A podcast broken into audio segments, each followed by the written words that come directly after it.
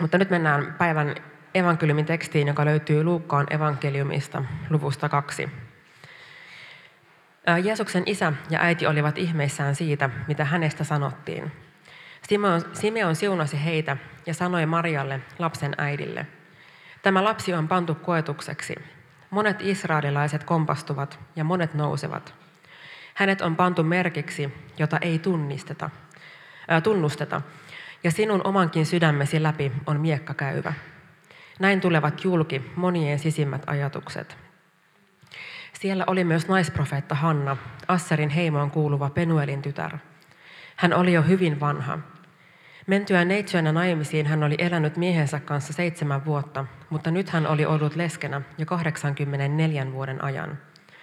Hän ei poistunut temppelistä minnekään, vaan palveli Jumalaa yötä päivää paastoten ja rukoillen. Juuri sillä hetkellä hän tuli paikalle, ja hän ylisti Jumalaa ja puhui lapsesta kaikille, jotka odottivat Jerusalemin lunastusta. Kun he olivat tehneet kaiken, mitä Herran laki vaati, he palasivat Galilean kotikaupunkiinsa Nasaretiin. Lapsi kasvoi, vahvistui ja täyttyi viisaudella, ja Jumalan armo seurasi heitä. Tässä luetaan siitä, miten Jeesus lapsi tuodaan temppeliin. Tämä, juuri, tämä, tämä kyseinen, kyseinen evankeliumin pätkä ää, ei kerro siitä, että milloin tämä tapahtui. Mutta kun me palataan muutama jae hieman taaksepäin, niin huomataan, että jakeessa 22 mainitaan, että he toivat Jeesuslapsen temppeliin sinä päivänä, jolloin Mooseksen lain mukaan heidän piti puhdistautua. Mooseksen laki nimittäin määräsi, että kun nainen on synnyttänyt, niin hän pysyy kotona 40 päivää yhteensä. Ja 40 päivän jälkeen hänen tulee tulla papin luo ja tuoda muun muassa vuoden vanha karitsa polttouhriksi ja muutamia muita uhreja. Joten tästä voidaan päätellä, että Jeesus oli 40 päivän ikäinen, kun he tulivat, tai kun Jeesus tuli Joosefin ja Marian kanssa tänne temppeliin. Eli Jeesuksen äiti toimi Mooseksen lain mukaisesti. Ja sen johdosta olivat nyt temppelissä. Teksti kertoo myös siitä, miten paikalla oli Simeon ja Hanna. Heistä ei kerta kauhean paljon, mutta jotakin me muun muassa tämänkin tekstin perusteella tiedetään. Simeonista muun muassa kerrotaan siitä, me luetaan tästä evankeliumin tekstistä ja vähän aikaisemmista jakeista. Hän oli jerusalemilainen, hän oli siis paikallisia. Hänestä kerrotaan myös se, että hän oli hurskas ja Jumalaa pelkävä mies. Joten kun me yhdistetään tämä, että hän on jerusalemilainen ja, ja Jumala pelkävä mies, niin hän luultavasti kävi temppelissä säännöllisesti. Ja hän tuli paikalle juuri samaan aikaan, kun Maria ja Joosef oli Jeesuksen kanssa siellä käymässä. Ja sen lisäksi puhutaan Hannasta, naisprofeetasta, joka oli hyvin iäkäs. Pienen laskutoimituksen jälkeen me huomataan, että hänen täytyi olla vähintään satavuotias. Hän oli ollut seitsemän vuotta naimisissa ja sen jälkeen 84 vuotta leskenä. Se tekee 91 vuotta, josta voidaan päätellä, että vaikka, vaikka hän olisi mennyt hyvin nuorena naimisiin, niin puhutaan ainakin satavuotiaasta naisesta.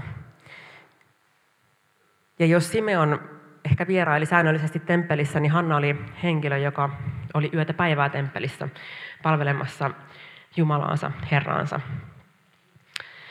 Ja sen lisäksi tästä evankeliumitekstissä puhutaan, että Jeesuksen vanhemmat olivat ihmeissään siitä, mitä Hanna ja Simeon julistivat Jeesuksesta.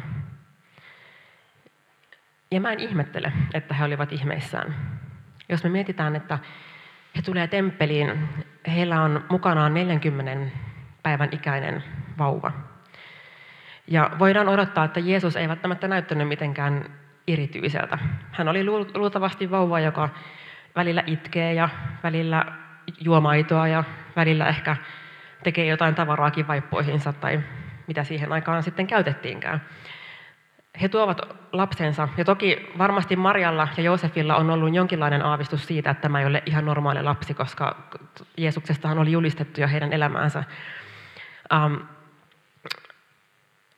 Oli julistettu Jumalan suunnitelmaa, mutta siitä huolimatta he oli ihmeissään siitä, mitä Jeesuksesta puhuttiin. Mutta mistä Hanna ja Simeon tunnisti Jeesuksen? Temppelissä käy päivittäin valtavasti väkeä, joka puolelta eri-ikäistä israelilaista porukkaa. Ja juuri tänä päivänä he osuu paikalle ja he näkee, että tässä lapsessa on jotain hyvin erityistä. Tämä oli poikkeuksellinen päivä kaikkien muiden päivien rinnalla. Mistä he tiesivät sen? Ja kuten äsken luettiin ja todettiin, Simeon ja, ja Hanna, he olivat tavallisia ihmisiä. Simeon jerusalemilainen mies ja Hanna monivuotinen leski. Ja Simeonista tosiaan sanotaan, että tässä, tässä tota, niin, raamatun kohdassa, että hän odotti Isra, Israelille luvattua lohdutusta. Simeon hartaasti odotti luvattua lohdutusta Israelille. Ja hän ei ollut ainoa. Niin kuin täällä on joskus todettu, niin israelilaiset uskoivat siihen, että Jumala tulee vielä asettamaan ennalleen heidän kansansa, vapauttamaan heidät sorron alta. Ja tähän viitataan juuri siinä, kun he puhuvat messia, Messiasta. Ja muun muassa, jos me luetaan vaikka Jesajan kirjasta niitä ihan viimeisiä lukuja, jostain luvusta 40 eteenpäin, niin se on täynnä lupauksia siitä, miten Jumala tulee vapauttamaan israelilaiset orjuuden alta. Ja puhutaan myös Messiasta, tulevasta äh, lunastajasta. Mutta monet israelilaiset odotti konkreettista, hyvin konkreettista vapautusta. Ja sen takia monet petty myöhemmin Jeesukseen, koska he ajattelivat, että tämä vapahtaja, lunastaja on, on jo, jotakin, joka ehkä ratsastaa ratsulla uljaasti miekka heiluen ja konkreettisesti pelastaa heidät sorran alta. Ja nyt tässä on 40 päivän ikäinen pieni lapsi, josta julistetaan valtavia suunnitelmia Jumalan valtakunnassa. Joten ei ihme, että Maria ja Joosef olivat hämmentyneitä. Eikä ihme, että varmaan muutkin ihmiset olivat hämmentyneitä. Mehän ei, tämä teksti ei kerro siitä, että ketä muita oli paikalla, mutta se kertoo kyllä sen, että, että Hanna puhui tästä lapsesta muille, jotka odottivat tätä lunastusta Israelissa.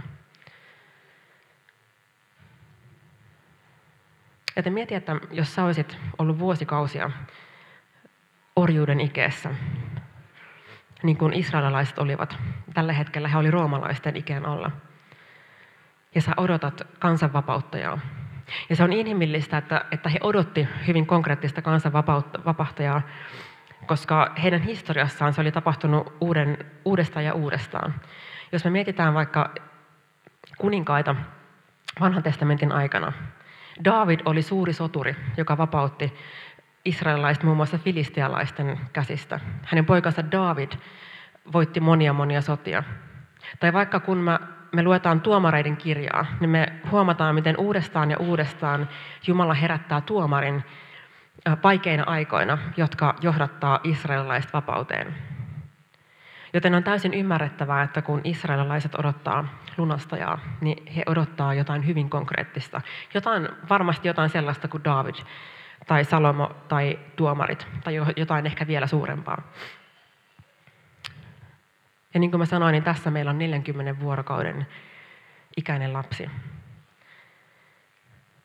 Mistä Simeon ja Hanna tunnistivat, että on enemmän kuin 40 vuorokauden ikäinen lapsi?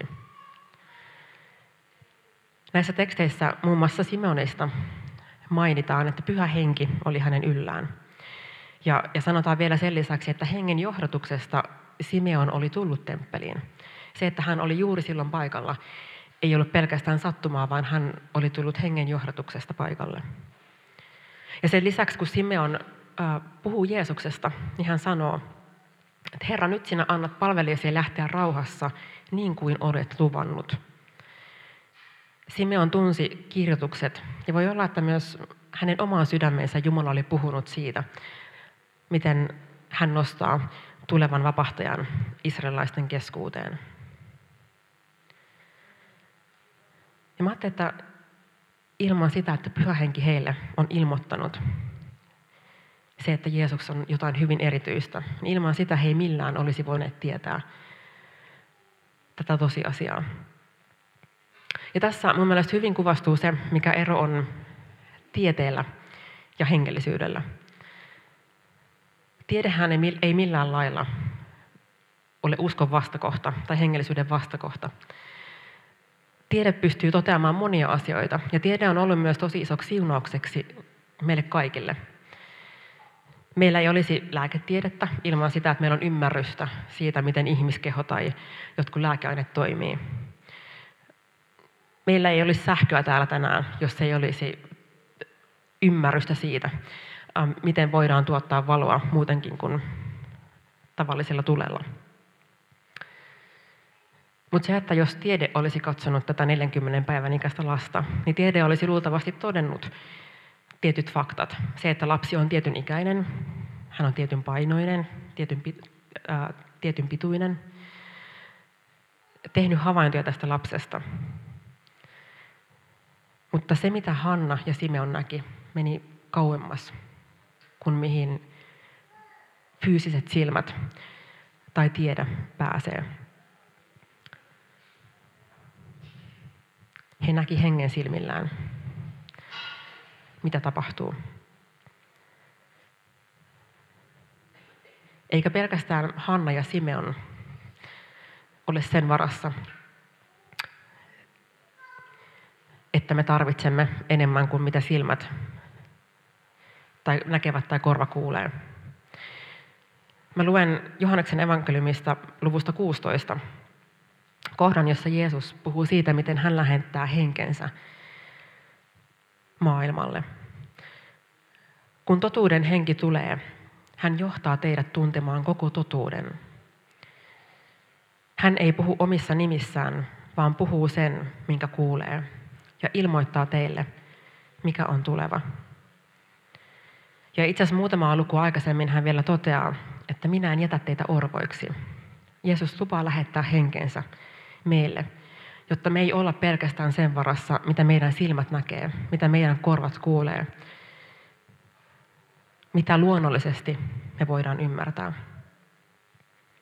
Ja itse asiassa Paavali korinttilaiskirjeessä puhuu juuri siitä, että me ei kyetä ymmärtämään hengellisiä asioita pelkästään meidän luonnollisella, luonnollisilla aisteilla, luonnollisella, sillä, sitä kautta, että me ymmärretään asioita ää, luonnollisin aistein. Ja Paavali kirjoittaa ää, ensimmäisessä korintolaiskirjassa luvussa kaksi näin.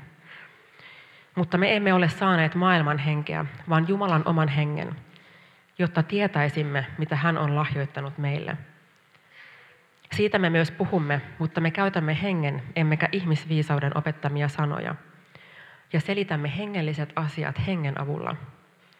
Ihminen ei luonnostaan ota vastaan Jumalan hengen puhetta, sillä se on hänen mielestään hulluutta. Hän ei pysty tajuamaan sitä, koska sitä on tutkittava hengen avulla. Hengellinen ihminen sen sijaan pystyy tutkimaan kaikkea, mutta häntä itseään ei voi kukaan tutkia – ja hän vielä toteaa sen jälkeen, että meillä on Kristuksen mieli.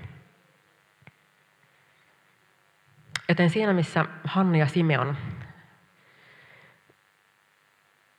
ilman pyhän hengen apua olisi nähneet pelkän tavallisen lapsen, joka tavallisena päivänä tulee temppeliin ja lähtee sieltä pois.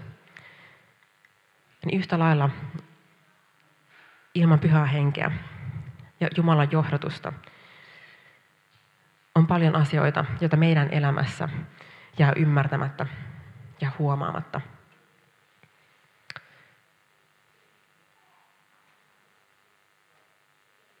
Kun Hanna ja Simeon katsoi fyysisillä silmillä, he näki 40 päivää vanhan pikkuvauvan. Ja hengellisillä silmillä, kun hän katseli, he näki maailman lunastajan, maailman vapahtajan. Mun kysymys tänä iltana onkin se, että ensinnäkin se, että mitä sä näet sun elämässä, sun fyysisillä silmillä. Juuri tässä hetkessä. Mikä on sun realistinen tilanne, jossa sä tällä hetkellä olet? Ja toisaalta, mitä Jumala haluaa puhua siihen konkreettiseen, fyysiseen, realistiseen tilanteeseen? Mikä on se toivo sun elämässä, joka ei tällä hetkellä näy silmin nähtävästi, mutta mitä Jumala haluaa julistaa juuri sun elämään. Mikä on se toivo, joka sun elämässä ei ole ilmeistä tällä hetkellä, mutta joka on totta Jumalan valtakunnassa.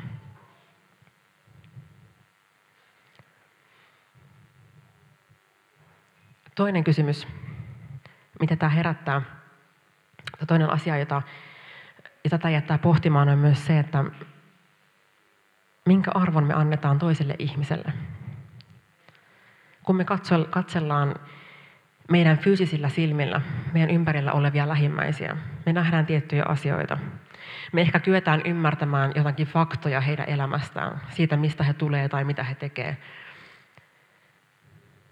Mutta miten me määritämme tämän ihmisen arvon, joka heillä on Jumalan lapsena?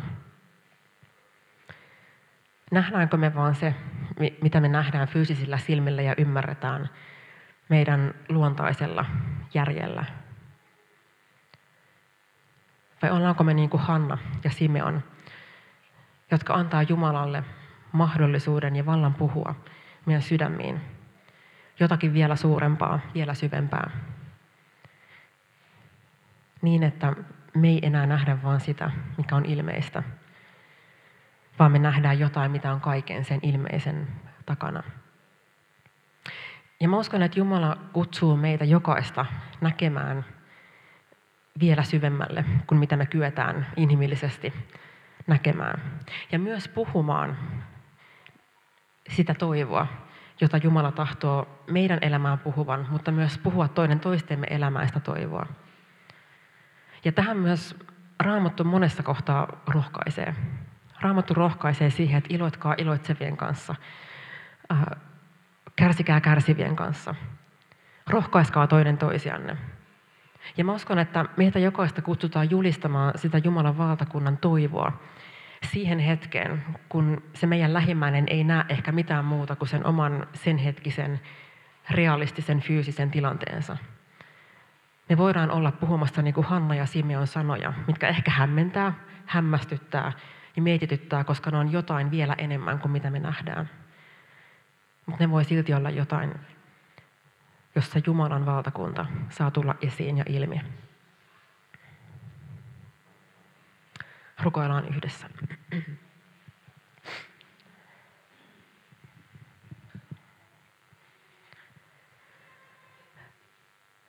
Rakas Isä, kiitos siitä, että me saadaan tänäkin iltana uskoa ja luottaa ja toivoa sinun valtakuntasi mahdollisuuksiin. Kiitos siitä, että ne olosuhteet, joita me jokainen tänä iltana, tai joiden keskeltä me joka, jokainen tänä iltana tullaan tähän kirkkoon, vaikka ne on todellisia ja ne on ilmeisiä. Me kiitetään siitä, että siinä ei ole kaikki. Isä, että sinun valtakuntasi todellisuus menee vielä pidemmälle ja vielä syvemmälle kuin mitä me nähdään. Avaa meidän ymmärrys, meidän mieli näkemään tämän fyysisen todellisuuden, todellisuutta pidemmälle. Ymmärtämään se, että mitä sinä haluat meidän elämää juuri tässä hetkessä puhua ja julistaa. Mikä on se toivo, joka on paljon enemmän kuin vain tämän hetken olosuhteet. Ja tässä hetkessä me halutaan Isä nostaa ne meidän elämän konkreettiset tosiasiat sinun käsiisi ja tuoda Isä sinun eteen kaiken kivun ja kärsimyksen. Ja myös Isä kaikki ne meidän väärinteot ja rikkeet, joilla me ollaan rikottu toisia ihmisiä ja sinua vastaan. Kiitos siitä, että me saamme uskoa kaikki meidän syntimme anteeksi annetuiksi Jeesuksen Kristuksen sovitustyön tähden.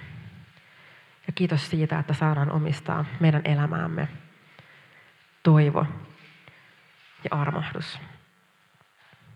Jeesuksen nimessä. Amen.